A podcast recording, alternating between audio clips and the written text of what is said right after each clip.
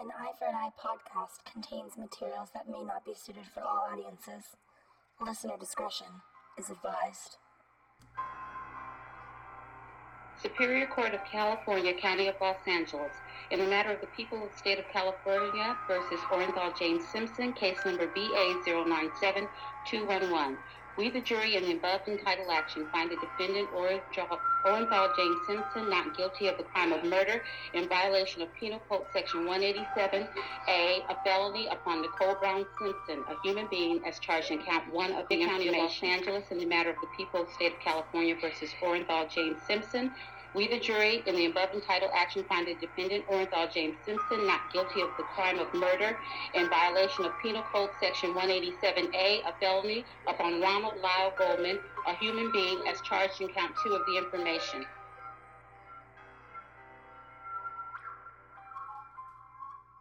So let's kick this off, Matt. This is episode one. We're about to kill it. Absolutely, episode one. So we actually thought for episode one we'd get this started um, with, like I said, a case that probably everybody, I think, you know, unless you've been living under a rock, has heard about uh, the O.J. Simpson trials. I will say he has uh, he has had two significant stints in the American justice system. He just can't system. stay out of the limelight. He can't manage to get himself out of the limelight.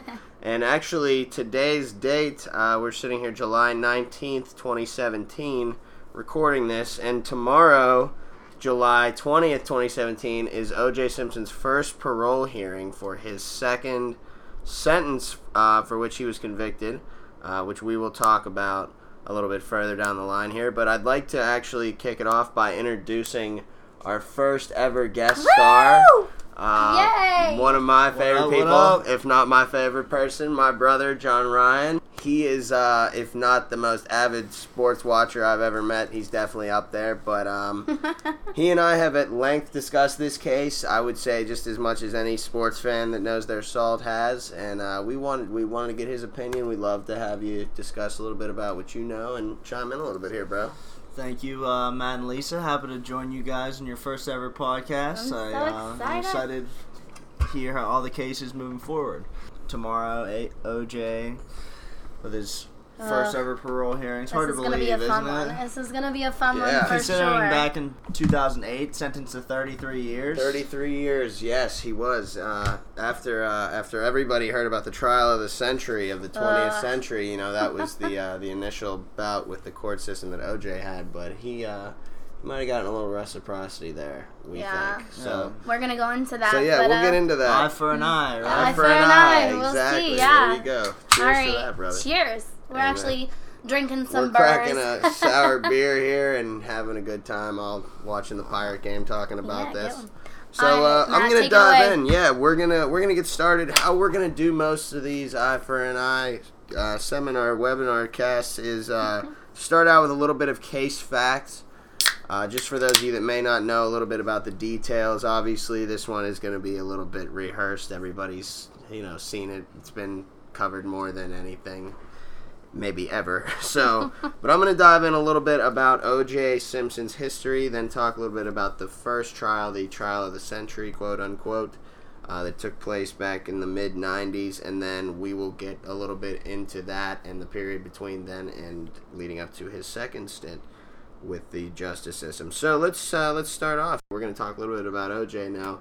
We're talking about one of, I think, uh, college football, if not just football in general's greatest athletes of the last millennia. You know, Without a doubt. Um, I mean, he's a top three college football player of all time, in my opinion. the Definitely- Juice the is Juice. uh, probably the most most well known though. Nine- He's um 1969, number one overall pick, NFL draft. exactly to our Buffalo Bills. God love them. Um, and you know, OJ, uh, he had a long career. Um, not only of being well known for his football prominence, he played in the NFL for what more than ten seasons. I think ten or eleven seasons, and then he ended up coming on as a broadcaster and he became an actor and he was uh, as as much as you could possibly imagine a guy going from Jack of all trades. Jack of all trades, exactly. He came from a poor area of Los Angeles, not a very well spoken guy, from what historical accounts have told us when he first came to SC. Uh, but he really kind of adopted that sort of men of Southern California. We, you know, we have a few friends and a few family that have gone there that they talk about it's a little bit of a prestige thing, and I think OJ sort of Without a doubt, that. yeah, he was the man. I mean, and he loved it. That's American he lived, hero, really, right? He lived Really, for it. absolutely, yeah. yes. People magazine described him at one time as the first black athlete to be a bona fide, me- lovable media superstar. Yeah, that, that's pretty significant. I mean, you got to think about it. over how much time are we talking about here? That's that's pretty significant. So, and now, now I'd also like to touch a little bit on uh, aside from OJ himself. Um, obviously, his fame, his status, got him to where he was, and what made him so uh, so marketable, I think, was was his adaptability. You know, I, he kind of became whatever people wanted him to be, and I think that in uh, in the time that he was alive, particularly that he was relevant in L.A., was one of the most tenuous times, civil rights and racially speaking, maybe in American history. Uh, obviously, none of us sitting here were alive to experience that, but I think historical accounts will tell you, you know, we've we've never really seen the type of strain that was on the community that was in Los Angeles back in the 70s and 80s. You know, I mean, what what are we talking about here? That was one of the most divided communities in the in the world, probably, right? Yeah, absolutely. And that obviously contributes to a lot of the tension that built up. So, leading up to what happened with O.J. Simpson, he was married to a woman named Nicole Brown. She was from a fairly well known, fairly wealthy Los Angeles, Southern California family. Had a Beautiful pretty- woman. Beautiful woman, Gorgeous. obviously. Yeah, very gorgeous. very well uh, very well liked among the socialite community in LA and they uh, they got out a lot you know as we were saying OJ was well liked among the wealthy and famous and he was marketable for everybody so they all wanted OJ around you know he was the juices John Ryan was saying so that unfortunately was only what we saw in the public light from a lot of accounts that have been told from Nicole's family friends of both of the parties involved that there was a lot of behind the scenes uh, abuse going on between OJ and Nicole. That it was whether it be verbal abuse, often led to physical abuse. I think LAPD was called to their home when they were married. How many times? Three or four? Or something Yeah, there like were that. multiple accounts Multiple. where domestic violence. So yeah, obviously now that had something to do with what led up to the night in question here. The first time we ever heard OJ though really be reputed to be off, a little off. He had uh, he had Nicole Brown after this was after they were divorced. They had two children. But he had her tailed home, I believe, one night from a bar restaurant that she was That's at so with a few creepy. friends. Yeah, and then uh, showed up at her house and made a scene. So LAPD was called, but nothing was done. No charges were filed. Now, obviously, we're leading up to what everybody knows was a horrific, horrific crime. horrific crime. Um, now, the night in question, OJ was reputed to be going to Chicago for, I think it was a photo shoot, and he had an ad to do. Nicole's house was discovered, she was discovered at her house. Mutilated, stabbed, throat slit, and just completely thrashed, neck almost broken. And then Ron Goldman, a waiter at a local restaurant, was also found on the premises, same inflicted wounds, stabbed multiple times. Deep stab wounds, they said, could not have been done by anybody less than over six foot, 200 pounds. And I mean, we're talking about somebody with the amount of force to generate stab wounds deep enough to penetrate bone, flesh, hit vital organs without problems here. And you know, everybody who's seen movies will tell you that's the easiest thing on earth to do. We're all Game of Thrones fans here, but that actually requires a little bit of a lot of strength. And and for murders that happen by stabbing also by strangulation they always report that those are the most personal crimes.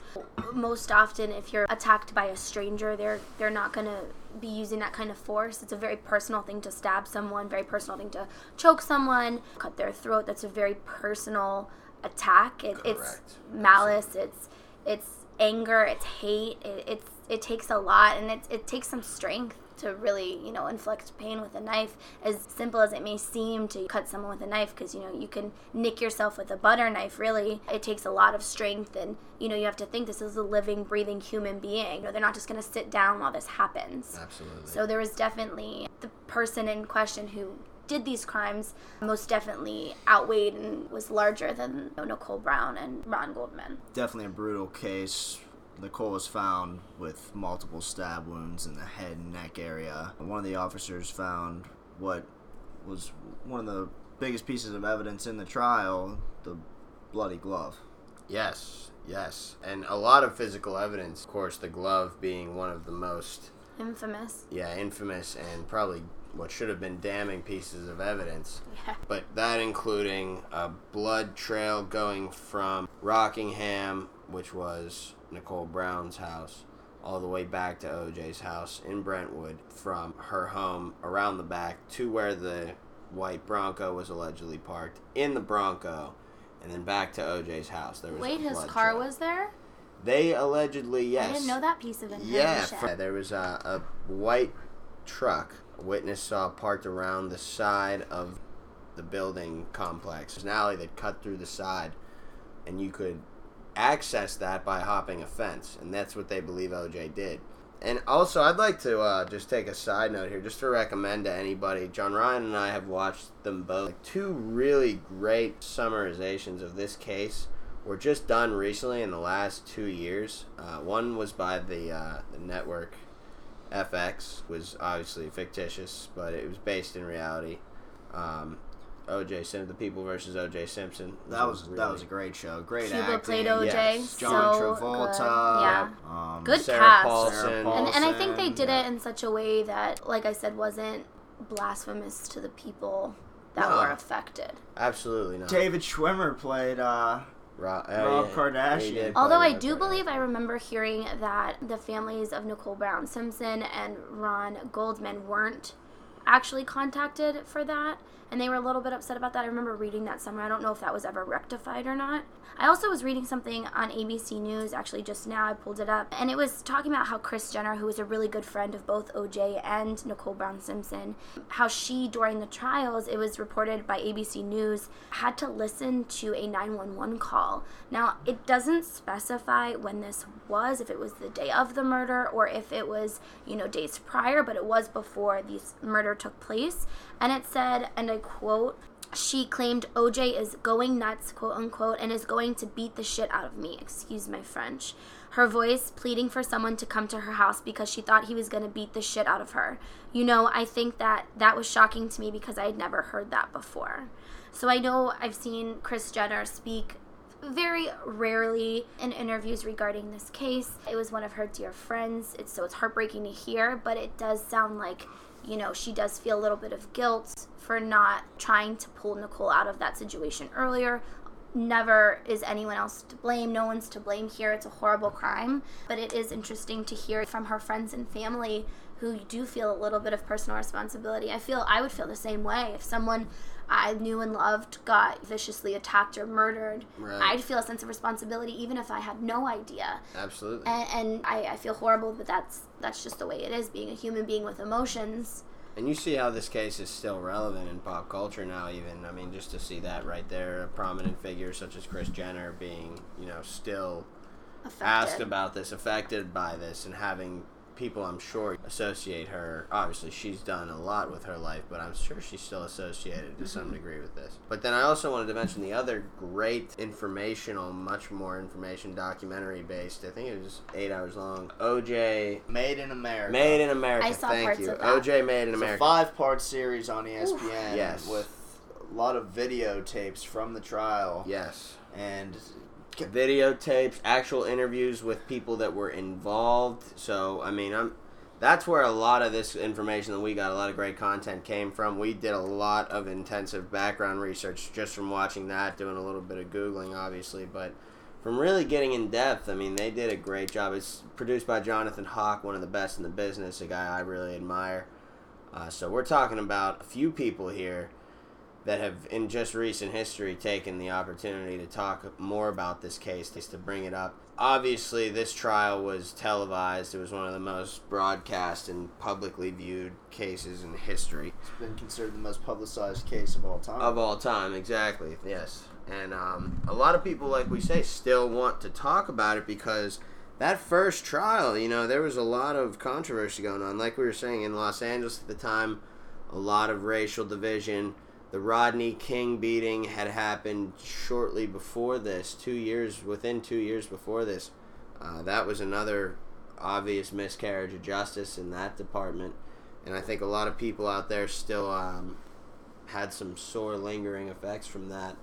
Uh, the black community, especially, they had a lot to deal with with just systemic racism in the police department, and then we still hear about cases nowadays of people who have been mistreated, and hopefully, you know, there will be improvements, and there have obviously been some improvements, but since the O.J. Simpson case, there has been a clear lack of association with the right way of doing things and the wrong way of doing Yeah, things. I think we can get more into that with policing, but I just mean as far as sentencing with mm-hmm. trial goes. I mean, there have been so many people that have wondered how this type of miscarriage of justice could happen, and I, you know, like I say, I hate to associate it with karma or bad feelings being spread in a community going around, and that leading back to a biased jury because we like to think in a 12 person partisan jury system everybody has their fair say and we'd like to think that everybody's gonna gonna get a chance It's just that's always been one of the questions I've always had with trials. It's lawyers always work to pick the jury, have the jury selection be most fair, but they do get to pick their jury, and you have to wonder there has to be some kind of systematic way they choose. I mean, I know there's a whole process in choosing the voir dire process yeah, yeah. the voir dire process is actually um, But it's like, how do you completely eliminate bias, especially in high profile cases? And we'll get into that more with the second trial that he had. absolutely Um, I thought another point of this case that was interesting was OJ's dog. They believe that the dog actually led them to the murder scene. I'm reading here in Time. Time wrote an article that's really, really interesting. You should look it up if you are interested in this case at all. It's called OJ Simpson, dot, dot, dot, if only the dog could talk. And basically, the whole thing talks about how their Akita dog named uh, Kato, it's K A T O, how would you say that? Cato. Cato, um, between 11 or 10:15 and 11 p.m. the night of the murders, their dog was barking, and they saw the dog, and the dog actually had blood on its paws. One of their neighbors, Stephen Schwab, said that while walking his dog at 10:55 p.m., he came across the Akita, which had bloody paws. As Schwab headed home, the dog followed him, and he said it would howl at every house we passed, but it would stop and bark down the path. This path we would later learn would be where the bodies would be discovered of Nicole Brown Simpson and Ron Goldman. I just thought that was so interesting because they have that instinct and Right. and people believe this dog witnessed. Well, obviously it had bloody paw prints. It well there, bloody- there were children in the house too that night that's another thing both of their children were home that night the night she was murdered they were asleep upstairs that's horrifying since this was late at night but yeah it was it's pretty horrifying but that that is a really interesting bit of information lisa I Yeah, to your know that. point, Lisa, that that's interesting. I never heard that before. Mm-hmm. But the beginning of FX series, people versus yeah, the People versus OJ, exactly. There is a dog. That's how they. The Yeah. pilot episode starts. There's Yeah. a dog Mm-hmm. at the beginning, They and if I can think, if I can remember, I believe it is Nikita, yeah. and uh, and you can hear it barking. I never It was a big understood part the of the reasoning trial. behind that, but yeah, Mhm. that's interesting. It, it was funny because, you know, obviously dogs can't talk. It can't say what it saw, but clearly it saw something. Clearly it was alerted. Its instincts kicked in. Something wasn't right. It needed to help its owners. And I but think we have that's to think so that dog was also willing to not attack whoever was Yeah. There You're right. Ew, I didn't think about Isn't that. that a little bit un- disconcerting? You know, unnerving to think that that that dog wasn't threatened by whoever was initially and that's there. a huge point to make. That is Right. a huge point because That's a very- clearly, you know, now we, we can get in and we will get into a little bit of our opinions, obviously, about what happened here. But just to tell you a little bit, I do want to talk about what actually the sentencing came down to. Now, the case itself was tried in Los Angeles County. Judge Ito presided, a Korean American judge. Um, I'm not going to say it was for done for a reason, but I think that was the best way to prove no bias by the uh, the California court system. especially because of the trying times, as you've mentioned a few times between races. we talked about yeah the racial disparity that was going on, and I think a lot of people wanted to see what would have been a fair judge. So It's Kaley Cuoco for Priceline. Ready to go to your happy place for a happy price? Well, why didn't you say so? Just download the Priceline app right now and save up to 60% on hotels. So, whether it's Cousin Kevin's Kazoo concert in Kansas City, go Kevin, or Becky's Bachelorette Bash in Bermuda, you never have to miss a trip ever again. So, download the Priceline app today. Your savings are waiting. Go to your happy place for a happy price. Go to your happy price, Priceline. So OJ was initially charged with two counts of murder for Nicole Brown and Ron Goldman. DNA was the basis for the case. Obviously, that was their big linchpin. Uh, the case was prosecuted by Marcia Clark, uh, who was a actually a really successful female district attorney in LA. Um, and at the time, she was considered to be one of the better litigators in the area, from what I understand, uh, from a little bit of the background reading that I did. And then they brought on Chris Darden as an assistant co-counsel. But there were three prosecuting attorneys, and then OJ compiled what is now known as the Dream Team to assist in his defense, led by. Some- First, Robert Shapiro. at first, yes, Robert Shapiro. Uh, I was just going to say some uh, of the finest litigators after Robert Shapiro. he uh, pretty much relinquished all of his power. Exactly, to uh, some of the best trial attorneys uh, of the last, no doubt, century. Uh, F. Lee Bailey was part of the team, and then obviously uh, the lead attorney, who everybody now knows as being the famous Johnnie Cochran.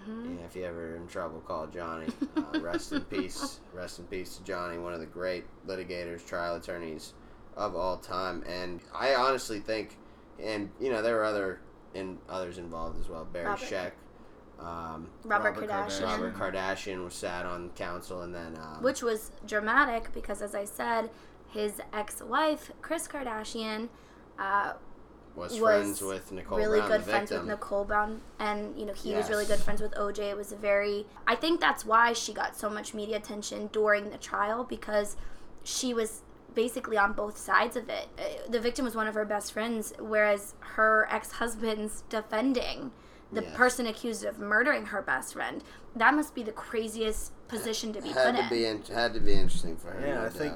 I think that's kind of why Robert Kardashian ended up kind of taking a backseat role Mm-hmm. in the trial. Obviously, there were a lot of other famous litigators involved as well, but as the trial went on, he kind of distanced himself, Mm-hmm. and part of that obviously could have been his own personal opinion of the case. Obviously, being friends with OJ. some personal guilt maybe Exactly. absolutely so oj as we said he had several great litigators johnnie cochran brought in some of his own uh, top lawyers harry douglas from the cochran firm uh, to assist in the case and they all sort of compiled this defense that oj could not have possibly done this based on the evidence that they had collected. The, the DNA evidence was all very sparse, and this was keep in mind DNA. We all look at DNA now as being you know lock and key, close the door shut. It's absolute.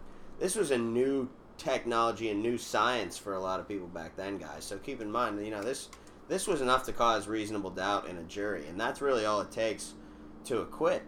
Uh, we're looking just for some way to say, you know, hey, this might have been a little off kilter here, and they did a great job, the defense, of painting a picture that perhaps OJ was a victim himself. You know, he was obviously a prominent actor, prominent athlete, and people wanted to, you know, bring him down a little bit, especially the LAPD, the vindictive Los Angeles Police Department, who had seen a black man rise to power, rise to prominence, and now, you know, they want to get him get him back a little bit. And you know what? That wasn't the craziest defense to spin, guys. You know, I mean, that Absolutely didn't not. that that played pretty well with this jury, and Yeah. It's just one of those things where it's like, not only did the evidence make me feel a little bit different, which we'll talk about, but Miss White Bronco chase, course. it's, it's, you know, if you have nothing to hide, you hide nothing. right, And it felt like during this entire trial, everything that OJ did was hiding something. yes, And so that's why it's just mind boggling, which is why this is the first case we wanted to do, how it all played out right, you know, and, and we'll talk about his second trial coming up here and the verdict of his first trial. But it's just something I wanted to touch on. It's if you have nothing to hide, you hide nothing. right. You and the controversy that's associated to this to this case to this day is even though ultimately, you know, we know he was acquitted, but with with the amount of evidence and the brutality associated with the murders and the evidence of domestic abuse that had been played out and then there was this idea that OJ had also like you said Lisa had no reason to hide anything and yet the whole time he's trying to change up his story and say you know we were we were great things were good but then oh well we weren't you know we weren't speaking And didn't he threaten suicide in his Bronco chase? Like at the end of it, he was, He was. saying he, He was wanted to holding kill a gun himself. the whole time he was yeah. holding a gun. And and I don't think that's because he was innocent and just worried that it was going to fall down on him. I don't think that's the case at all. That had something to do with one. I think I honestly think it was kind of like a media ploy. Like he wanted people to feel sorry for him. Oh, I'm so sad. I, Yeah. want, I don't want to live without her. But at the same time, I see it as guilt. I think a lot of people had that shared opinion with you, Lisa. I think a mm-hmm. lot of people kind of saw this as yet another grab for attention from mm-hmm. O.J. Simpson, a guy who had perfected the art of finding his way into the media.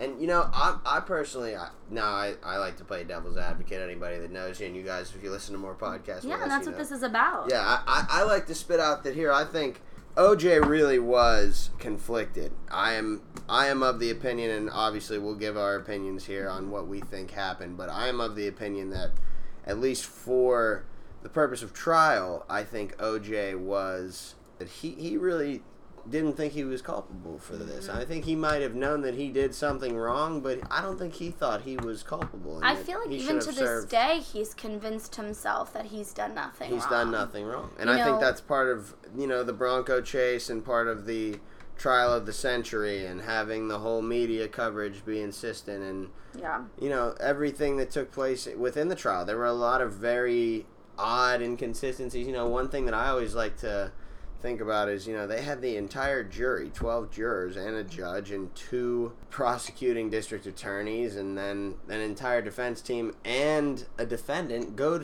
to the crime go to one of the crime scenes take tours of the crime scenes and you know that's almost unprecedented. If, if that was anybody else are we talking about anything that ever happening you know we not only we leave the court setting but we're going to take a little tour around los angeles here and I've check never out even heard of that in Yeah. any other case. Yeah, now that never. I'm thinking about it. I, I don't think anybody would ever say that that's happened. Pictures, maybe not like let's get on a school bus, let's Yeah. go take a tour. And then there was the whole idea that you know the defense team changed OJ's house around John Ryan, and I always laugh about that. That you know they made it seem like he was a big family man, and that they hung African posters and African exactly. uh, decorations in his so house to make him seem like more of a more of a likable black man in the community that he was trying to defend himself in. And now I do want to point out to you guys here, this jury was comprised of I believe it was five women, seven men Six African Americans. six African Americans in LA County. So we're talking about a jury pool here that if they're not sympathetic necessarily to OJ Simpson as a murderer, I don't think that's what anybody here would imply. And a lot of people have said, you know, that the jury selection and the voir dire and what took place with trying to have it moved to a different county. I think they tried to move to Santa Monica. But you have to think and to put things into perspective. This was Juice. This was OJ. For people of LA, American this hero. this yeah, was hero. the football player. This was the Right. Heisman Trophy winner, NFL MVP. This was the man. He That's was on I mean TV everywhere. bias. Hertz there commercials. has to be bias. Yeah, there, has, to be, right. bias. And you wonder where that played in with the trial. Obviously, we think it did. All of us are of shared opinion that that had some mitigating factor on this. I mean, I th- and I think one of the most noteworthy things about this trial, and it was really revolutionary, was with all the DNA evidence, there was still reasonable doubt. Just that was tw- it was 22 years ago now, and as we as we discuss it, so much has changed. Police protocol has changed. How they study the DNA evidence. How is it's just- I'm sure this collected. case led that. if the Oh, case sure it happened did. today, what would the trial result be? What would the verdict be? absolutely. And you Definitely have to something we'll have wonder. to go over. You have to wonder with even today's media celebrity. I mean, we've seen a lot of athletes been prosecuted. Not all of them have been necessarily convicted, but we've seen which we'll get into Well, at the end we of this. will talk I have about- strong feelings about that. Right now, that that celebrity status has something to do with, you know, what happened here. I think. I think OJ was probably the prime case of that. You know, this is a guy who, like John Ryan said, is he's the juice man. Everybody wants OJ in the room, and not only was he famous, he was well known to be a schmoozer, and you know he got along well with everybody, and Yeah. uh, He was captivating. he was. He, He worked is, the uh, room like as, as well as anybody. You know ever, what they say though? Sociopaths, their personalities are a one. And I think that's exactly what we were dealing with here, Lisa. If I and I'm, you know, obviously I'm no expert. I'm, I'm no criminal I, I couldn't exactly. We're not psychologists here. We're yeah, not. point out, guys. Nobody here is a psychologist. we don't have any degrees in anything like that. Just opinions. So just don't get your opinions. panties in a bunch. And anybody, you can look this up on, you know, med journals. Yeah, what the definition of a psychopath and sociopath is. And, but you're right, absolutely. That's one a of the key sociopath is someone who can, yeah, who can, no among a group of people, feel no empathy and maintain their composure, even having done terrible Yeah. things. Well, Matt, how did this trial turn out? The first Yeah. trial. So let's talk about this here. Woo! It's a We've- doozy. We've, done everything leading up to the trial. I think we've talked about a little bit Backgrounds. in some way or another. The background. So obviously, like I said, OJ was charged with two counts of murder. The case was based strongly in the DNA evidence. Uh, that was what Marcia Clark and Chris Darden continued to hit home with. Obviously, the defense tried to pull that away by pulling out the the distrust of police, making that be the highlight of the case. Everybody who had any encounters with the police could have told you that they were a problem. Uh, they made it seem as though the brutality of the case was more overshadowed by the fact that this evidence wasn't really convincing. You know, we don't have anything to say for certain that this was any eyewitnesses, basically. We don't have any video evidence. We don't have anything convincing. The only eyewitness they had was a dog. A dog, right? Who we wish could have said something for all our sakes. Um, but this case ended up going to the jury after several weeks of having been battled out. Both the defense and the prosecutorial team put together really detailed cases. Both had experts come in. Both had crying moms on the stand. I mean, the whole shebang. This was televised, so you guys have to imagine they were going for dramatic effect here. Uh, probably one of the most was the glove not fitting. If you do not, if it does not fit, you must acquit. Um, where they actually made OJ stand up in court, try on the glove that was found at the crime scene. It did not fit his hand. Uh, we'll talk a little bit about that here in a minute as well. Obviously, that we think might have had something to do with a little bit of trickery. Also, a little bit of just misplayed on the trial side. You know, not great litigation by the by um by the prosecuting Chris team Darden here, Chris Darden. Clark. Yeah, honestly, and anybody who's ever She studied got a lot of shit for it too. You Yeah. know, being a woman during both this both trial. those two people really endured a lot. mother. They really did. Single mom and Chris Darden being a black man. A lot of people thought he was a proxy. and people were pulling and- her apart in the media for the way she looked. Like it was not about her at all, Oh, and people was- were tearing her down. It was ugly. It Yeah, got they- ugly. This was like we said, the most televised Criticized trial. her hairstyles, wardrobe, Everything, everything you could imagine. I mean, it, this was tough this for- was hell for a lot of people, guys. I think I think that goes Absolutely. without saying. Um, so what it comes down to, this case eventually, like we said, it went to a jury. After all of this time having been in court and all the witnesses, all the evidence that was presented, they were only deliberated in there for three and a half hours, guys. That's like what we looked forward to from morning till lunch. You know, it's like the morning. Like, I can't even go that long without like thinking of food or sleep. uh, yeah, like I want a snack in that time, but other than that, I'm good. You know, like we could, we could. That's Yeah. that's watching Lord of the Rings, basically. you know, they, they watched Lord of the Rings in there, and then, and then they decided the trial of the century. Yeah. And typically, jury deliberations, anybody, you what know, was you the guys, sentence he was at? Like life in prison or death? They, he was looking at life in prison. Yes, there was no death penalty statute for this, even though I think mitigating factors would have found that to be if there was a death penalty Yeah. in California at the time. But no, he was going to be sentenced to life in prison for two counts of murder, but he was acquitted. There were no lesser known sentences that were allowed to be considered, which is also something that we think might have been uh, one mitigating factor that I'll mention, at least I think. And what that means for those of you guys who don't know a little bit of legal jargon, uh, considering lesser known sentences would be that if he was to be found by the jury to be responsible, but not necessarily responsible for the crime that he was charged with. So in this case, he was charged with murder. If they wanted to charge him with something lesser, such as manslaughter, uh, to say that he didn't plan it, didn't have it all in mind, and he just happened to kill her in a fit of rage.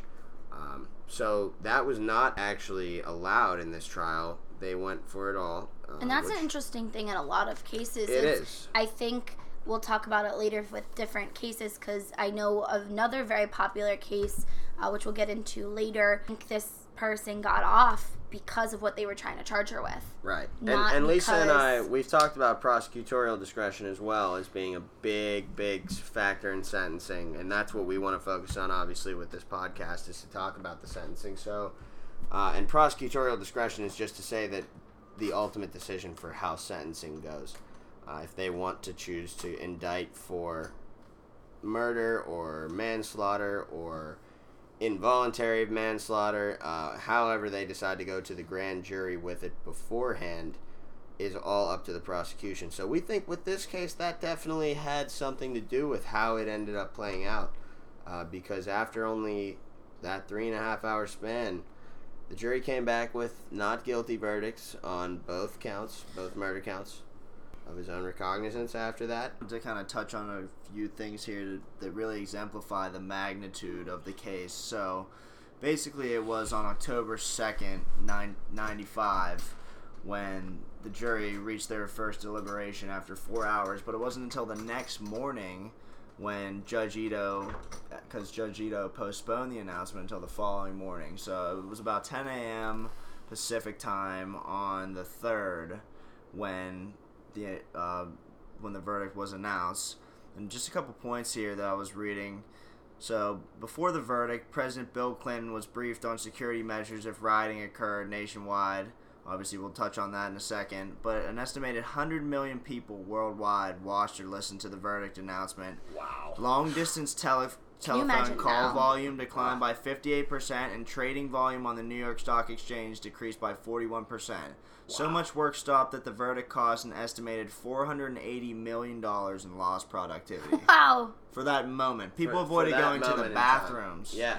Wow. This Think was a that, huge, huge, huge. If trial. that doesn't tell you guys what it is that we were dealing with here in significance, um, as far as who was on trial and what it meant when it would be decided, you know, I don't think anything will. Do we Um, know, you know, if there was a survey done, uh, you know, amongst, you know, the general population, whether or not they believed OJ was guilty or innocent, or is it just now looking Yeah. back on it? No, Lisa, like, I'm, I'm glad you brought that up. That first case, actually, um, now obviously, I want to point out there was a survey done, a Gallup poll. There were multiple done, and there were different, Mm-hmm.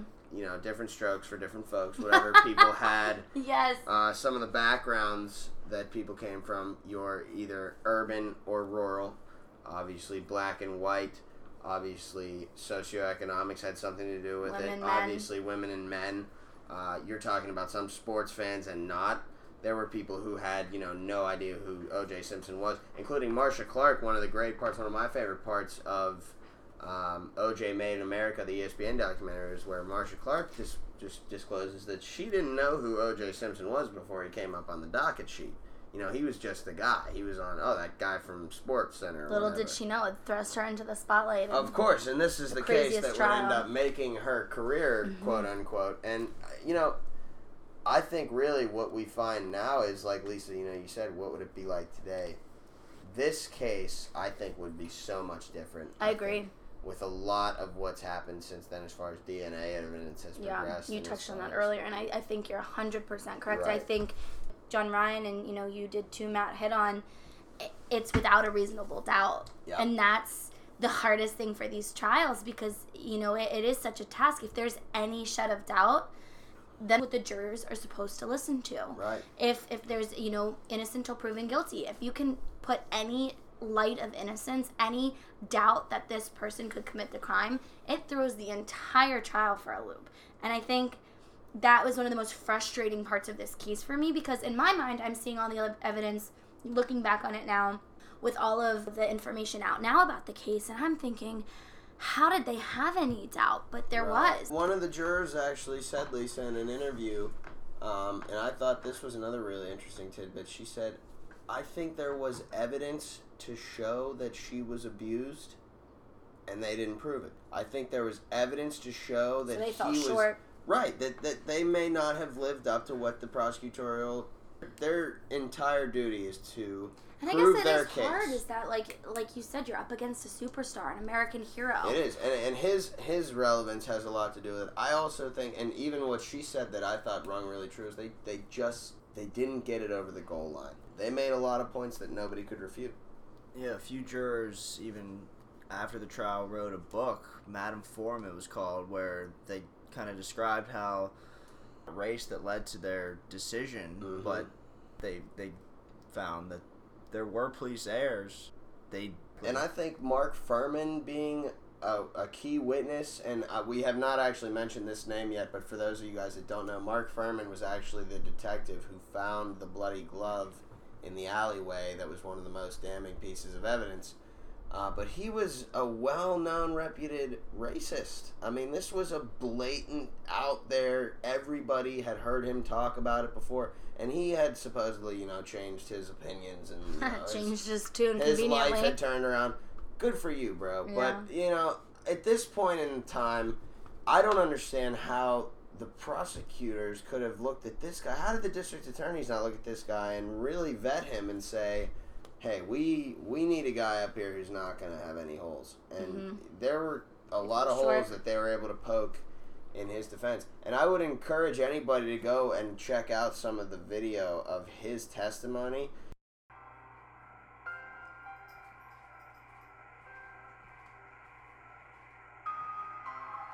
Witness stand. Good afternoon, Your Honor. Uh, you remind us here that you were still under oath. Mr. Uelmen, you may proceed. Was the testimony that you gave in this case completely truthful? I wish to assert my Fifth Amendment privilege. Have you ever falsified a police report? I wish to assert my Fifth Amendment privilege. Is it your intention to assert your Fifth Amendment privilege with respect to all questions that I ask you? Yes. I only have one other question. What was that, Mr. Uelmen? Uh, Detective Fuhrman, did you plant or manufacture any evidence in this case? I assert my Fifth Amendment privilege. there's some really interesting pieces there that show where I think um, just why this happened. Uh, I'll list my three biggest reasons. I'll say number one would be the prosecutors falling short of their job. They're supposed to prove their case beyond a reasonable doubt. There should be no way that anybody else could have done it. They did not do that. Uh, number two, I will say it was a mishandling to some degree by the LAPD. I think and not just the way the way they allowed OJ to turn himself in, but he didn't. He on left top of the the, lack of trust for the LAPD at right. the time. Yeah, and you got to think that's exactly even great point. John That Ryan. There's there is a lot of distrust for LAPD at the time. between races. Exactly, between the black community and the LAPD especially. And they want people to think that we're dealing with, you know, OJ Simpson. He's, like we said, a hero. He's a guy that everybody wants to believe couldn't be at fault here. We'd much rather believe it's the institutional racism that we've Yeah. been dealing with and been seeing for years uh, in the community. And then number three, I will put as um, I think was OJ's defense team They was was stellar. Phenomenal. Johnnie job. Cochran, I, I will never stop admiring that man's ability to Let's litigate. just say if you murder someone, get them on your side. yeah, you know, you know who to call. Unfortunately, um, now, now some of the you. surviving attorneys from that team have said, you know, that they had a lot of great exposure from that. They learned a lot from it. It was also one of the more trying times of their lives because a lot, a lot of A lot of backlash, I'm sure now. a lot of backlash. I'm sure they still deal with. So what did he do in between uh, trial number one and trial number two? Yeah, Lay low. so yeah, so then there was a little bit um after OJ was acquitted here. We'll move on. Um and now there's always been some speculation, you know, OJ kind of lived in the shadows for a while because he thought a lot of people weren't really too favorable of him. He I don't his, he doubt had his that. Touch ups with the legal system, though. He was arrested in Florida for um, He was, for some- wakes and manatee Yes. safety zones. Something minor in Florida like a trespassing. He just can't say. It seems like he's one of those people that, however minor, can't stay out of the spotlight. Yeah, it's very You know, he had his football fame. Then when that was starting to dwindle a bit, had this crazy trial. Then when it, he became one of the most hated people, probably I'd argue in America. Uh, I'd say Um, for sure, yeah. you know, after this happened, he you know. he brought it up again. That's a good point, Lisa. I mean, this guy, I don't like to use the term attention whore until it's appropriate, but it's He's appropriate. attention- Yeah, he's, he's an, attention, attention whore. whore, I mean, I think, you know, this is the type of guy who had lived in He the spotlight his whole life. And, stand to not be the center of attention. and he wanted to be. I don't think he wanted to be a murderer, but I, I, think, he at this point be, though he doesn't care because Yeah. he's already become one of the most hated people. So now it's like fuck it, let's be famous for anything. Yeah, yeah, any press is good press at that Yeah. point, I guess. So OJ spent a couple years, and uh, now there are some accounts from friends that talk a little bit about you know what he did. He wrote a book, um, Ah, uh, essentially.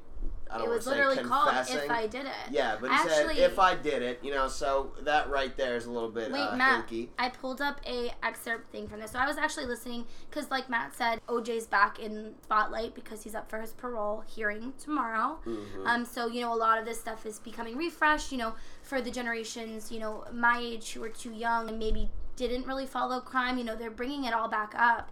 And so OJ did. He had a ghostwriter apparently. Uh, he helped a ghostwriter write a book called If I Did It. Now there was major, major, major backlash, obviously, because that's insane uh, for someone con- uh, not convicted, but you know, acquitted of murder to write a book on essentially how he would do it. So what happened was One of the disturbing things about the book cover too is it's in big let it's in big letters. I did it, and if is real small right yeah. before it. It's, Yeah. it's so it's disturbing all around. But the the crazy thing is, and I actually find this super interesting. Um, obviously, there was major backlash when people heard that OJ was behind a book coming out about the crime and about the case called "If I Did It." And so, actually, the Goldmans, Ron Goldman's family, bought the rights to the book, mm-hmm. and so they added excerpts of them and their families speaking of Ron and of Nicole Brown and their thoughts and feelings on the case, uh, while leaving in, you know, what OJ had written, so they would get the um, rights to that book, you know, get the the Yeah. royalties for the Now book. I'm glad you mentioned the Goldmans as well. I'm gonna, go ahead, John. I kind of want to touch on that as well. So after the murder case, there was a civil lawsuit Yes. involving the Goldman Yes. family, which OJ was convicted and had to pay the Goldmans thirty-three million dollars because No. of wrong wrongful death. Now, for those of you guys that don't know, a little bit of just a little bit of background, a little difference here between what a civil case and a criminal Yeah, case is. A criminal case, as we were talking about, has to be proved beyond a reasonable doubt. So there can be no evidence, or there can be no Doubt. doubt, of anything Any that of once the the evidence has jurors. been presented.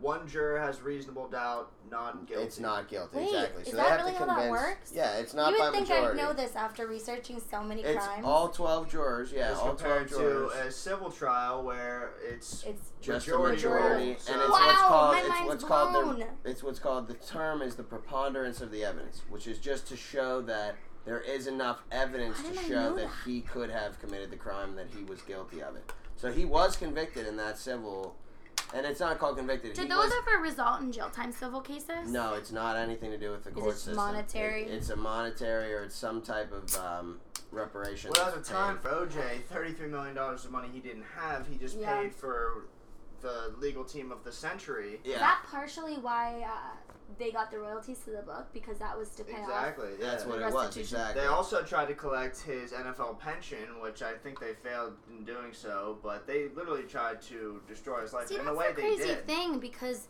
when you you would think you know I mean I guess it's kind of like the lottery like when you win ten million dollars you don't really walk away with ten million dollars you know Yeah, there's taxes. taxes, Is that the same thing with civil cases when there is this crazy because I know in lesser high profile cases the ones that are lesser known uh, when there's crazy abundance of money owed.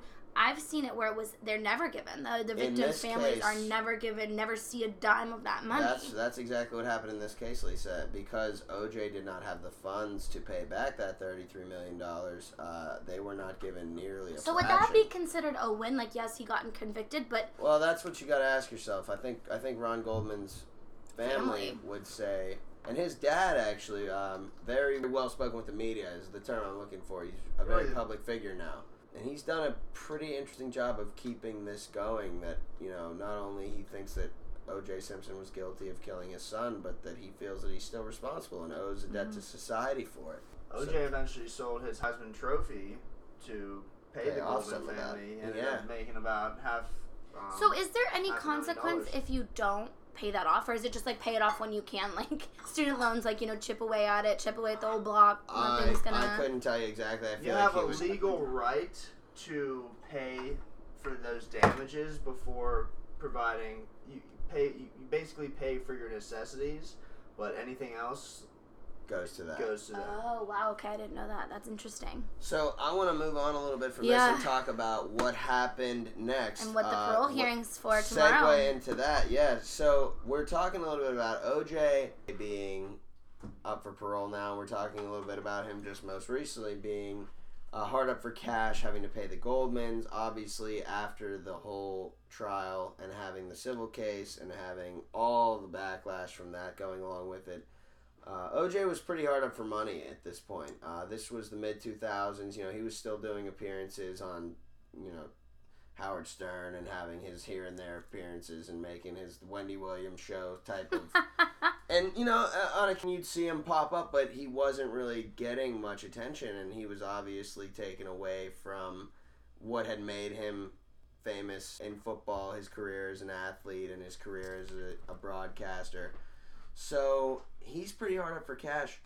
And a friend of his, he found out named Bruce Fromong. The, Um, I guess you could say they were associates. They had dealt in the past for some of the memorabilia that OJ had collected over the years trophies or jerseys or game balls, things that are of obvious monetary Value. value. Uh, that Do he you think they're worth more now that he's infamous or before when he was famous? Because infamy, for those who don't know, is when you're known for something negative, something horrible, uh, but really well known for it. But being famous, obviously, is a little bit of a different ballpark. So do you think these items are worth more now because OJ is known everywhere, not just to the sports community? Or do you think it doesn't? I would think so. I would think honestly that would contribute some for the people who are collectors to want have to have some of the more important memorabilia pieces to not only collect as like you said sports figure but you're talking about trial of the century now you know th- this is historically significant artifacts as well um, so this was I think OJ would have described it as a misunderstanding and I think Bruce He did. Would have described it as an He did assault not describe it as a. uh, so they met. I liked how you yeah, they, put that out they, there. they met that a little differently there. So they met up in Las Vegas. So this was at a hotel at a convention. I was just OJ heard. Yeah, OJ heard from another associate that this guy had several items of his that were of high value. That he was really He not. was a doesn't what's the term for what he did? He was a collector, like a fe- trader. It's of- called a fence, is what it's called, where you, Oh. you collect artifacts and then you peddle them to people for um, moolah. For moolah, exactly. So they be properly Yeah. acquired. Um, but Fromong was uh, uh, not a shady character, but he'd had some shady dealings himself. OJ uh, and a group of friends, what they allegedly did was they heard that this guy was in a hotel, and they kind of got it in their minds that they were going to go over there, and they were going to keep him in this room until he gave him his stuff back. So they went in, they kicked in the door, and at gunpoint, Two of the- them had Two guns. of them had guns, Mhm. correct. Is heard on tape as saying, "No one leaves this room." Mm-hmm. Now that comes in significantly later, um, but OJ then kind of roughed the guy up, told him a little bit about, you know, I'm OJ. Who do you think I am, or who do you think you are? he was yelling from me?" profanities. Yeah, yelling some really awful things at this guy, um, and then took a few of the items with him, a few jerseys, and left. Um, and then three days later was picked up by Vegas PD uh, and held without bail, remanded. Right after uh, this this whole ordeal happened, um, the the guys I don't remember their names. Matt can correct me in a minute here, but the guys who were held at gunpoint, you know, with these two guns, roughed up a bit, and who had uh, OJ's merch, which is kind of ironic, stolen from them. They immediately identified OJ as a suspect. They said, you know, OJ Simpson just came in here and robbed me at gunpoint. And straight up, straightforward, there was no questions asked. It was OJ Simpson and friends, you know, and team. And uh, I think, and I think that, I mean, I was listening to another good podcast, which I'll I'll plug here, is called Court Junkie, and she just covered this case because the trial or the parole hearing's coming up tomorrow and she plays actual files and I'll see if I can insert some in this podcast just so you guys can get a little bit of an idea of what I'm talking about here but basically police officer didn't believe them when they called this called this into the police because you're hearing oj simpson just how robbed people for oj's own stuff at gunpoint Right. that sounds like you know too stupid for lack of a better term to be true Right. Almost like it was like a it's like joke. Yeah. I like hold you up hostage because you have a pencil of mine. Obviously, there was more value to the items that these you know gentlemen had. However, it's just moronic. It's it you know instead of saying, "Hey, those are my things. Can I have them You back?" got you know? away with murder. yeah. Right. so you do something this stupid. It's just. And the police officer straight up said this was shocking. I didn't believe it. I didn't think that was legit.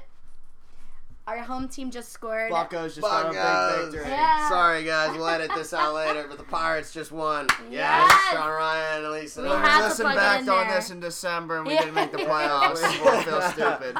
Oh man. We had to plug that in there because we're guys. watching that. Uh, Okay, um, but I do want to point out now a significant piece of information here. This guy, Bruce Fromong, had permits and licenses and all the To merchandise items? to have all these. He had all the tags. So this guy was legit. I mean, it's not like he stole this stuff, even though that's Mm-hmm. what OJ was claiming. Uh, that became a big thing at the trial. So, as we said, he was arrested three days later, and he was eventually charged, brought up on.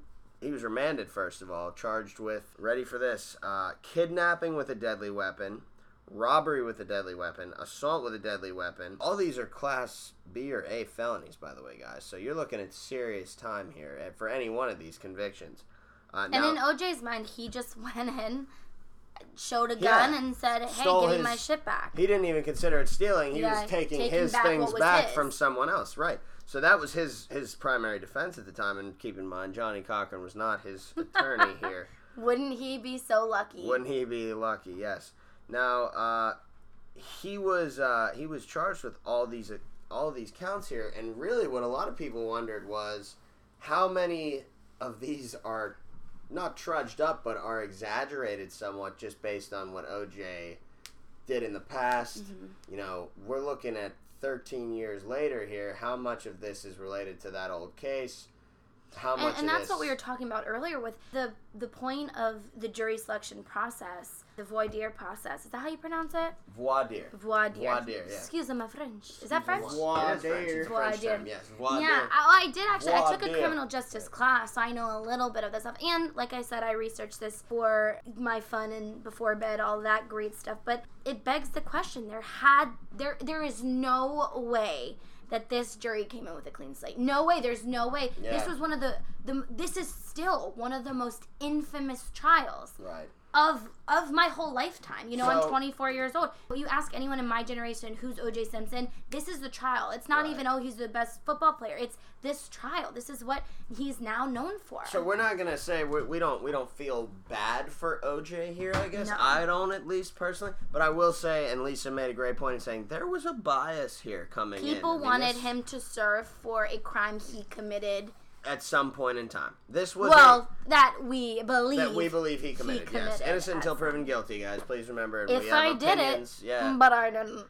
we we have uh we have our opinions, but everybody has you know. And I always say this is something you'll probably hear me say a lot, and it sounds horrible, and it's not.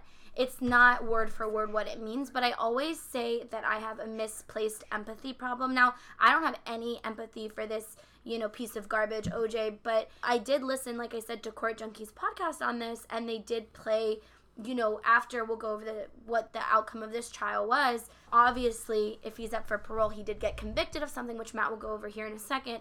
But they did play OJ what he said to the jury and to the judge before they read their conviction, and it, you know, if you didn't know who OJ was and he wasn't infamous for this crazy trial so many years ago, you'd almost feel bad for the guy because he sounded seriously like bewildered. Like, ha- I really thought I was taking back what was mine. And Right. I'm sure Matt will touch on this in a little bit, but like I said prior, we were talking about him owing the Goldmans a lot of money, millions of dollars in royalties for civil case for the crime. And he's been heard saying to other people, I believe it is on recording, Matt, you can correct me if I'm wrong, that his whole purpose in doing this was to keep those items out of and he calls them the gold diggers not the goldmans he calls them the gold diggers hands Mm-hmm. because he knows they want those items or they want to profit from those items as they had been like you said from you know or john ryan you said from the heisman trophy. They they are being paid still for for the damages which they should be. I feel like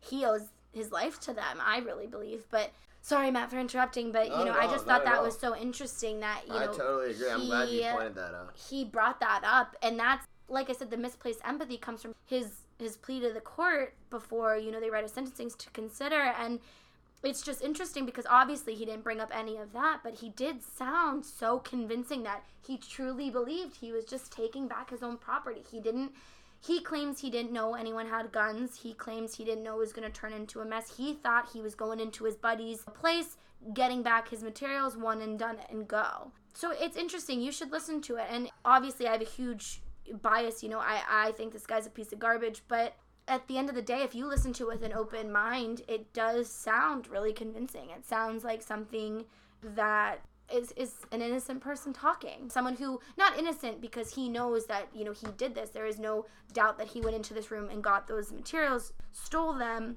however he truly believed he was taking back his own property and i think that's one of the most interesting things about this current case is that he he convinced me a little bit Why do I, I stand before you today? Uh, sorry. Somewhat confused. I feel like headed to the people of the state of Nevada. I've been coming to Nevada since 1959. I worked summer jobs here for my uncle in 60 and 61, and I've been coming ever since, and I've never gotten any trouble. People have always been fine to me. When I came here, I came here for a wedding. I didn't come here to. I didn't, I didn't come here to uh, reclaim property. I was told it was here. And he told me that Monday that the stuff was in, Nevada when he knew I was going to be in Nevada. I called my kids. I talked to my sisters. I called the Brown family. And I told them I had a chance to get some of our property back. Property that over the years we've seen being sold on the internet. Uh, we've seen pictures of ours that were stolen from our home going into the uh, tabloids. We've called the police and asked what to do. They've told us what to try to do. But you can never find out who was selling. And this was the first time I had an opportunity to catch the guys red handed who had been stealing from my family. I knew these guys. I did think Mike Gilbert was would be there. And I know, as they told me, the two guys there, that he was the one who did it. But I have no hatred for Mike Gilbert. In the past, as we know, you heard on the tape, Mike Gilbert tried to set me up in a porn video, tricked me into a room with hidden cameras, and they still wrote in the newspaper and the tabloids, they still had cover stories that OJ did it, even though there was no porn video, even though I didn't participate in it. I forgave Mike. I yelled at him, and I forgave him just like I yelled at Bruce and, and Beardsley. And I've forgiven them. We've talked about it, Beardsley and the next day. And uh, Bruce and I hugged and talked about it. His kids have called me since this. We've apologized to each other. The only person I asked, I requested to help me here, was Mr. Stewart. I did request him. I needed his car. I asked him if he had some guys to help me remove these things from the room. I didn't ask anybody to do anything but to stand behind me, allow me to yell at these guys, and then help me remove those things. And if they wouldn't let me remove them, we would call the cops on them. Because I felt that they were they were wrong. They had turnover orders and they hadn't turned over some of these things that were both um, garnishable and things that were not garnishable. I didn't want them to yell at them. I think Mr. McClinton in the previous trial said that I didn't ask them to yell at anybody. Unfortunately, they did, and I believe it was my fault because I brought them there. And I knew the character of a couple of the guys that were there, and it was my fault that they were there. But in no way did I mean to hurt anybody, to steal anything from anyone. I spoke to Bruce before I left the room. He told me what was his. And I called him, and I got to the car and I said, Exactly what do you have? I want to send it back to you. I talked to the police officers. I volunteered immediately to come back show them what was taken, and to tell them what took place before anybody talked to the police. I was the first guy to volunteer to do it, and I heard on the tapes that they thought I was stupid for doing it. But I didn't want to steal anything from anybody. I don't think anybody there said I wanted anybody else's stuff, just my own. I wanted my my daughter, Miss Brown, gave her her mother's wedding ring stolen. You know, my kids who had pictures. My oldest son has his own family now. He wanted the picture in the Oval Office with Gerald Ford when he was five years old. Stolen. All of these things are gone. My family knew what we were doing. And I don't want to hurt Bruce. I didn't want to hurt any of these guys. I know these guys. These guys have eaten in my home. I've done book reports with their kids. I sung to their mothers when they were sick. You know, I wasn't there to hurt anybody. I just wanted my personal things. And I realized I was stupid. I am sorry. I didn't mean to steal anything from anybody. And I didn't know I was doing anything illegal. I thought I was confronting friends and retrieving my property.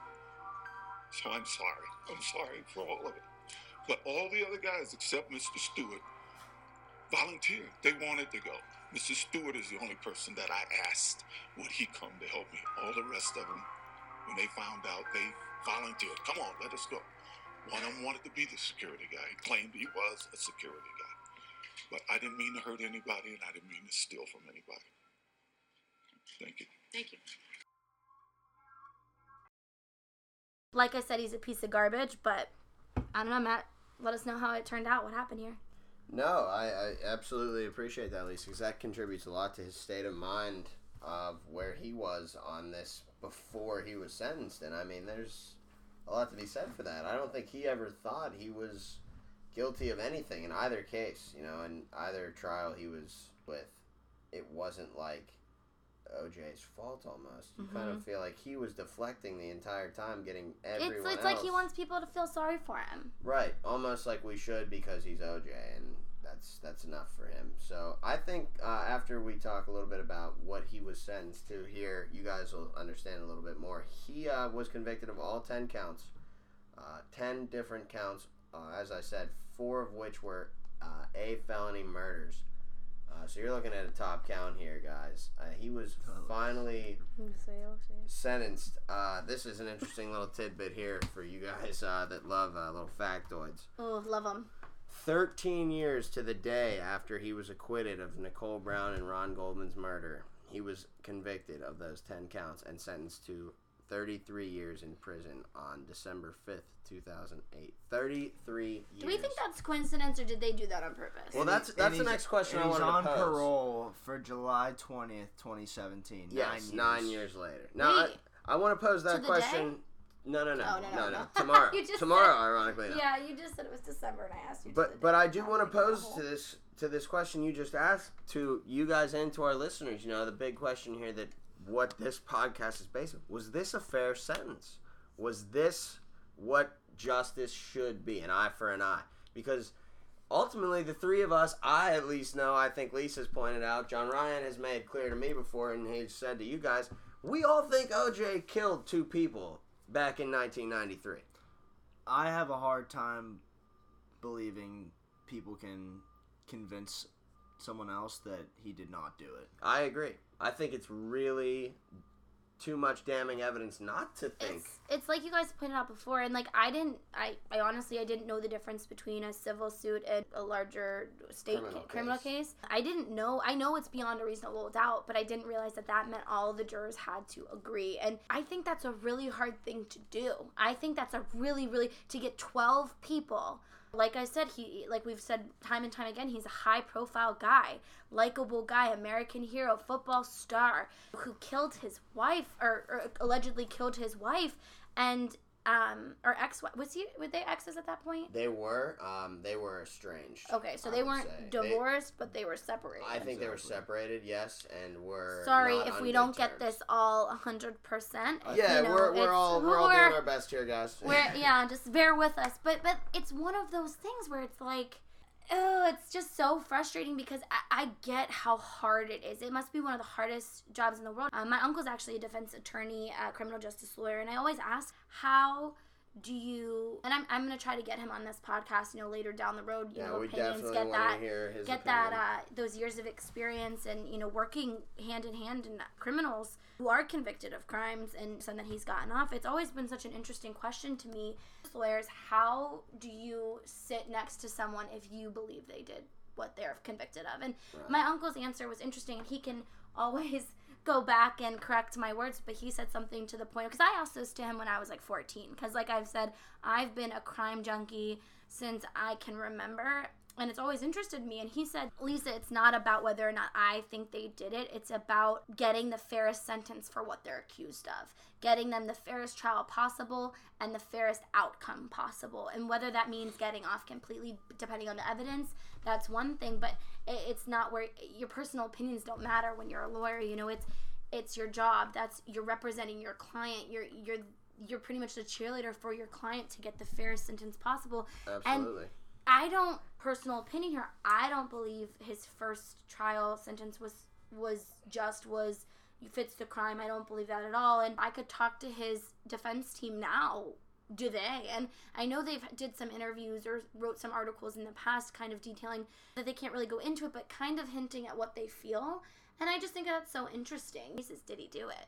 Did he actually do it? Did he ever admit guilt to anyone, even though he wasn't found guilty of these crimes? And how much does this affect this new trial? And I think it has everything to do with it. I, I think, like I said, unless these people that they dug up from the ground, these jurors, I don't mean that in a bad way. I mean that they had to have been living under a rock if they didn't know who OJ was. And so there is absolutely, I believe in my whole heart, heart of hearts, there is no way, no way that that trial did not play a part in this one. And I know I was listening to that podcast earlier, and the judge actually made a speech before she convicted him and said, I told the jurors, if you're here to convict OJ for a crime he may or may not have committed so many years ago, I, I work for the state, I believe in the justice system. If you're here to do that, this isn't the trial for you. But there's no way that you it like like let's let's go around the room here. I for one, if they asked me to be a juror on an OJ case, you better believe I would jump at it, right? Because I know who O.J. Simpson is. I know what this trial, uh, his past trial, has entailed. That's cr- that's a high profile case. Even if it was for him running a like a traffic light, that's going to be a ho- high profile case because who he is. Would you would you be a juror on this case, or do you think you'd have too much of a bias to be even considered? It would be hard to hide the bias, but I think that's what these people did there's no way they didn't know you know they, there's no way they don't have an opinion whether good or bad of his first trial the legal system wants you to believe that there's precedence, but everything ties back to former cases. Like, was OJ's first conviction, or lack of conviction, I should say, was it because of the Rodney King trial? Was it the Rodney King beating? The Yeah. lack of conviction for the four cops at the time? And then was OJ's second time in Vegas, was that a conviction for not being I think that's a great point, John Ryan, especially when you talk about bringing up precedents. And I mean, we talk about precedents in the legal sense as having directing what verdicts are and what sentencing should be based on precedents. Uh, but in this case, it's almost even more prevalent as just having to say what happened in these trials before this one came up is really what led to this final verdict. I mean, this guy is serving 33 years for essentially walking in a room and taking some stuff from a guy. I mean, Mhm. yeah, there were two guys with guns. Nobody had a gun shoved down their throat. Nobody was in shot. this case punishment definitely in my opinion does not fit the crime I would agree in hundred percent, Lisa. And I think and i think it's it's unfair to say that his past trial as much as we want to pretend it didn't have anything to do with it um, it's it's unfair to say that there was no we weren't trying to convict him for something so, years ago So say it's not OJ though. So take someone else and what you find is they go in same case with guns. You hear there's a video recording saying no one's leaving this room. Yeah, it's a threat. legal- you know the law. What Mhm. what that says. What is a fair sentencing see that's the for thing for I think, anyone? Just I, so I was listening to the judge talk about it, and it's because the gun was present. Now, I think when any weapon's present, is a threat, right? That should be taken serious. I, I'm a strong believer. We can go into the way I feel about the gun laws and guns in general at another time, but I we think will at, at some point we will definitely be having that that, will be a on this show, conversation, and that will be definitely something that gets some Yes, some that will- heat from our listeners that here. will be interesting. I promise you guys. But we'll talk about that another time. But the thing is, is that, so I do, I I believe if you have a weapon on you, right? There's some cases I've will like I said cover here because I have a ton of a list of cases yay high to cover. Um, there's a ton of cases where people go into it with a weapon but claim that they don't didn't intend to use it. My personal feeling on that, I don't know if you guys agree, and you can chime in here in a second. I believe if you have a weapon on you ever even if you're not uh, you know a bad person not a criminal if you have like a license to carry you're ready and willing to use it if if the need be right If need be. if need If be need not i don't i don't believe people who are strapped in or loaded with guns or carry a switchblade because i know a lot of people who do that i don't believe that they're just going to go around stabbing people that's not what i'm saying i'm saying Right. you're you have the mindset that if need be, you will use it. So in these cases where it's like an armed robbery or armed attempted robbery, whatever the case may be, if you have a weapon, I do think it's used as a scare tactic, but I do think that if I had a gun pointed in my face, I would believe someone was ready to use it. You know what I mean? And I think that that does play into sensing. However, I don't know if that means 33 years. Right. Well, I think the know? judge in this case also definitely took some time to consider the the real preponderance of the evidence that had taken place in the fir- in, in not only the civil And there was video evidence of as the well. first case, but she considered the preponderance of the evidence not just beyond a reasonable doubt for this case. Yeah. I think there was no doubt. This time they had video recording. They had eyewitnesses. You didn't leave anybody that could doubt who this was. Uh, so I think you know there's a lot of evidence to convict here. But I will say this, Lisa, as uh, John Ryan and I are both. Uh, I won't say like we're not super experienced, but we're experienced firearm users. John Ryan has a permit to carry. He owns a gun. Uh, I have a permit, don't own a gun. But we we both have been to a range before. I don't think anybody necessarily wants to fire a gun. They Yeah. don't have to unless you Well, are no, absolutely. batshit you, you don't, crazy. you know, you don't really go around wanna- waving your gun Right. everywhere. You know, but someone but I, didn't give but you your I- nuggets. To your point, should the need arise, I am glad to know that I know how to use one. Yeah. Um, so I will agree with you in that sense. Now, but I do want to get back.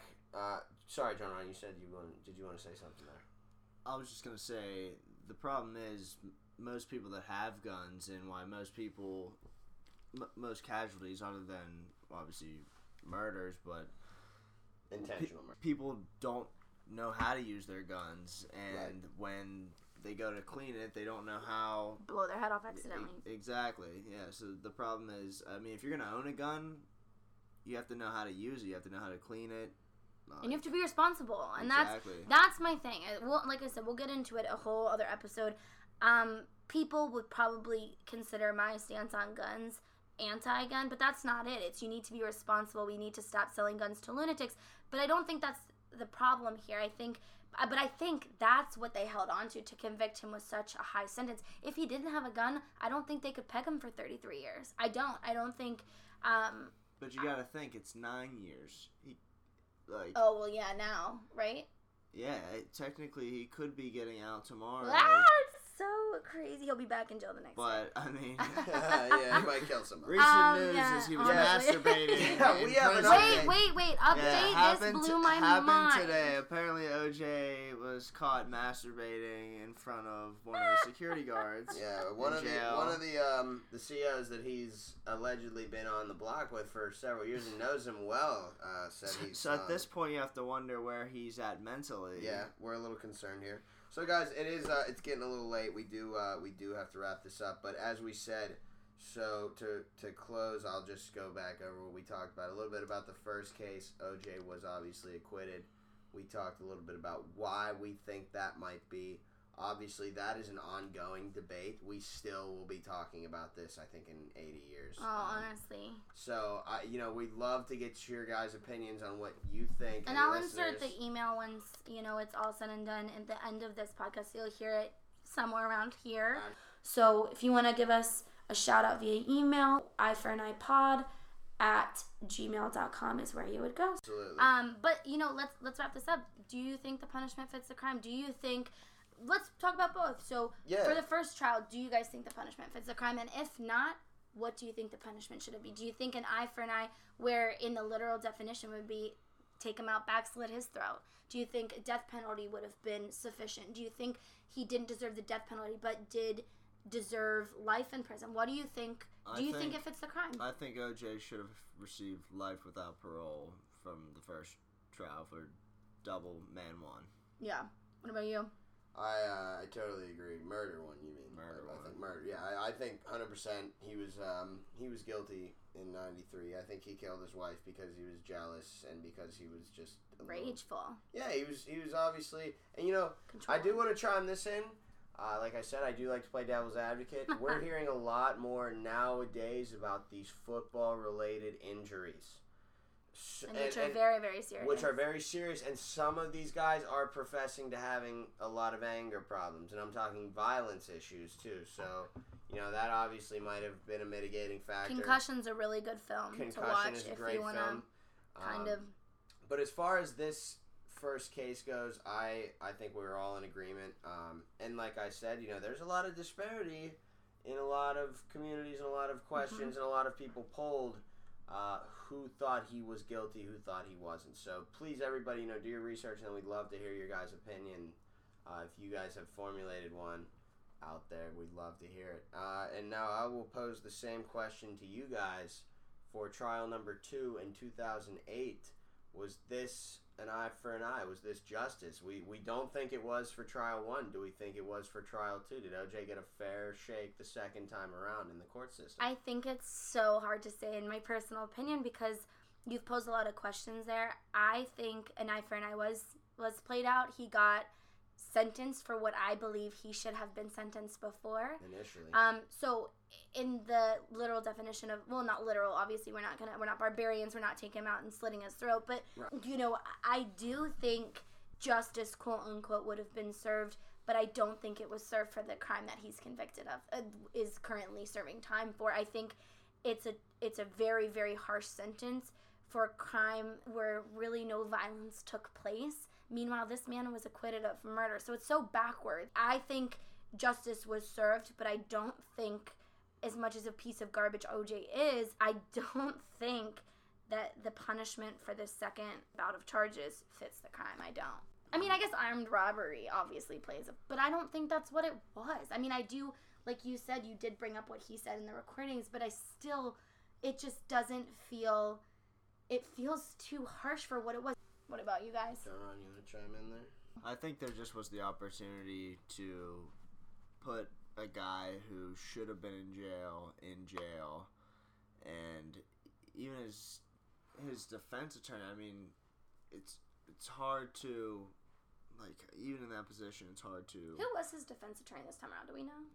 someone different. It wasn't. It was not the same team. No. You I think he just gave up, or you think no one would Oh represent no, I, him? he, I'm sure he still had a decent attorney. Don't get me wrong. I, I couldn't tell you. It wasn't as prominent though, so it's not. And, Yeah, and yeah. If Not a anybody big out enough there case. does know, The other guys he was with though testified against him. yeah, That's- if you guys took a commuted sentence, I would like to say that a few Throw 'em guys took a sent to saying there were testify. guns. Yeah, saying that there were guns and that OJ was the ringleader and then he was the one who Mm-hmm. and there were orchestrated it. recordings before, after, and during, and and those Right. were taken by the people who were supposed to. Right. So, so as I said, there's no real like. What do you think, Matt? doubt. I, I personally Diane? believe though that the punishment fit the crime with like Regard past legal issues, Mhm. even though being having not convicted the first time, and other times as well down in Florida, a few issues and the domestic violence with Nicole.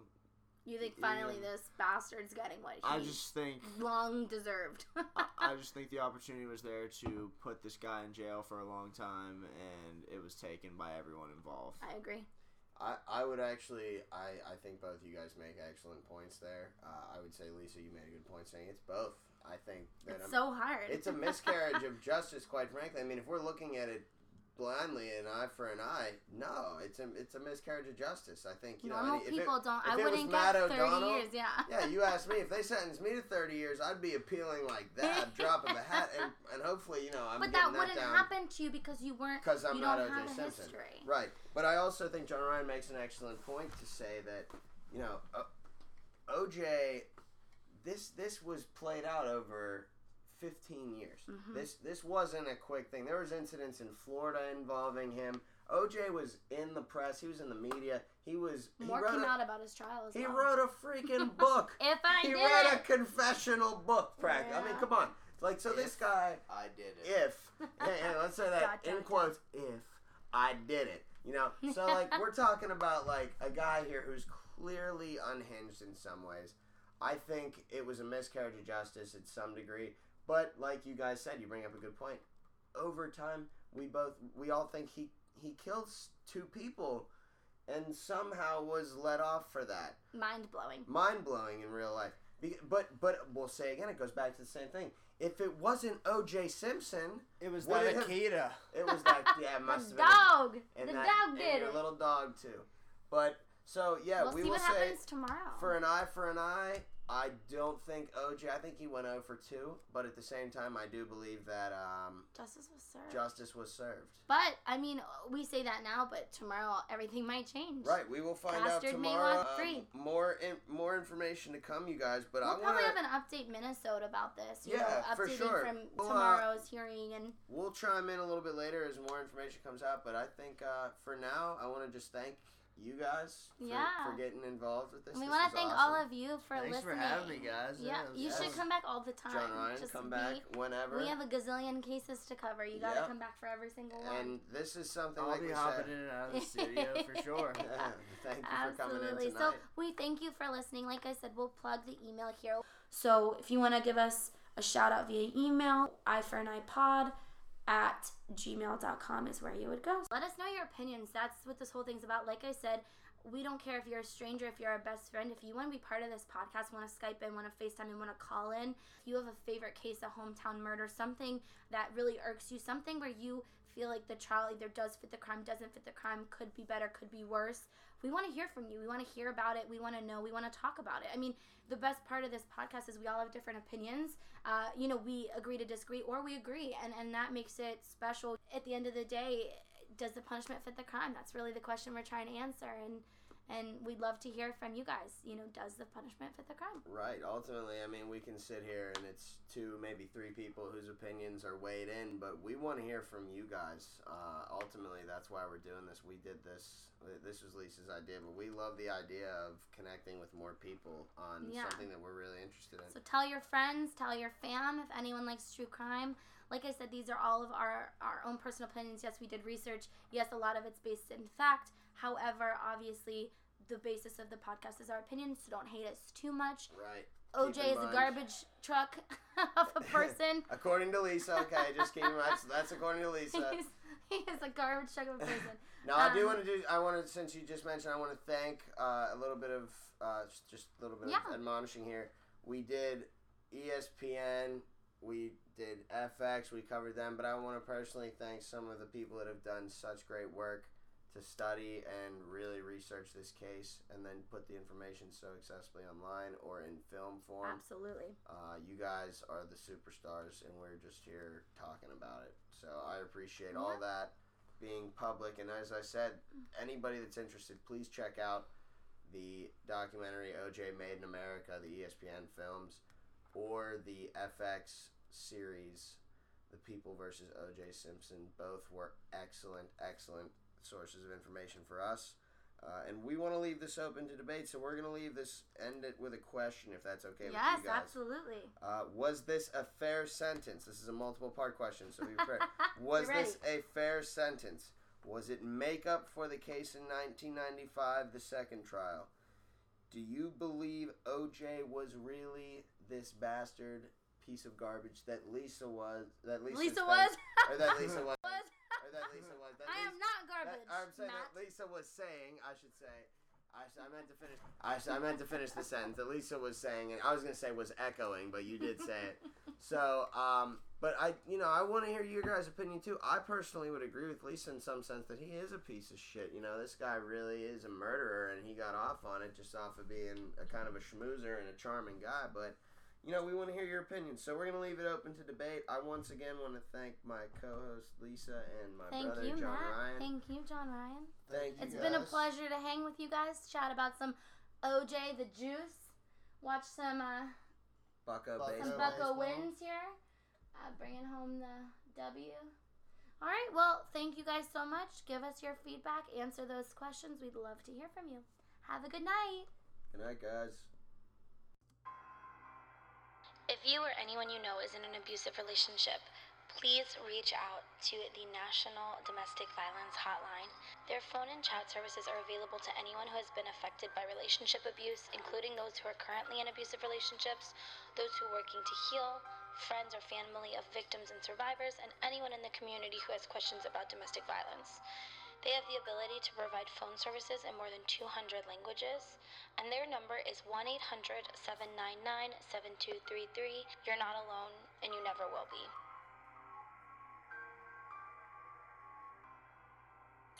Clark County, Nevada. The state of Nevada plaintiff versus Orenthal James Simpson, defendant.